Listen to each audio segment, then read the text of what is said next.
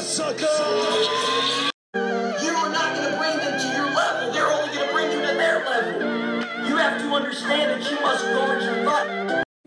Hey guys, thanks for tuning back into Fuel for Life. I'm Matt Young. Today is November 11th, 2020, and it's going to fall on a Wednesday. Guys, you can probably hear it in my voice a little bit, a little under the weather, but I thought there was no other better time than to bring this message. And I want to ask you something, and I want you to be serious with yourself, so I don't have much time. But how committed are you? How committed are you to your family? to your job, to improving your health, your wealth.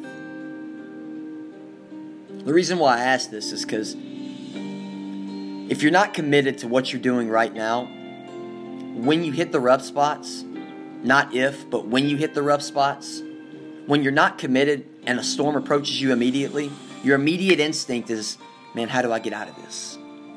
What's the quickest way? but when you're committed. You see, when you're committed, it's different. You think, how can I solve the problem?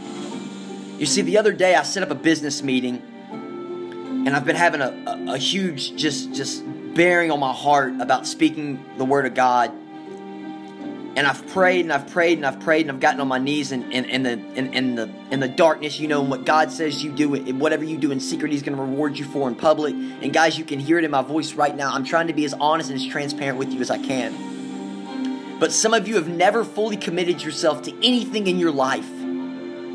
You've had one foot in and one foot out. You've never fully committed to the job, to the relationship, to the family. And that's what's holding you back. And it's what's been holding me back.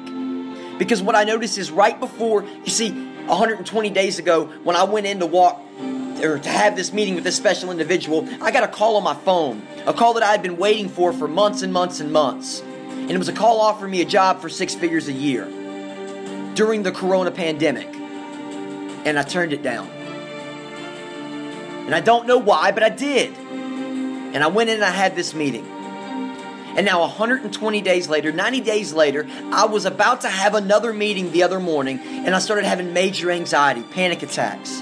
For those of you that don't know what they're like, I don't wish it on anybody, not even my worst enemy. So, as I lay on the bathroom floor in cold sweats, and I'm telling myself, there is something coming because the, the storm wouldn't be this strong if it wasn't that much of a reward on the other side, man. And this morning too, I told myself, if you don't get on there, if you don't tell your if you don't tell your followers they have to stay committed, then who are you? You see, I can't stop now, even if I wanted to. I'm not halfway in and halfway out. You're either all in or you're all out. You can't ride the fence line.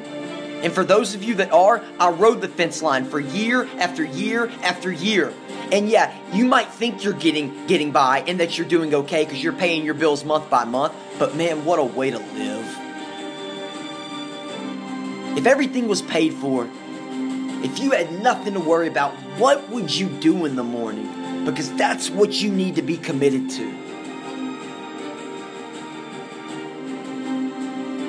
And I'm glad that I finally got the realization of where I need to be committed. Because now, not only Fuel for Life, but Matt Young, Booker T, the whole team has a chance to change the world. This is Matt Young with Fuel for Life. I'll see you when I see you.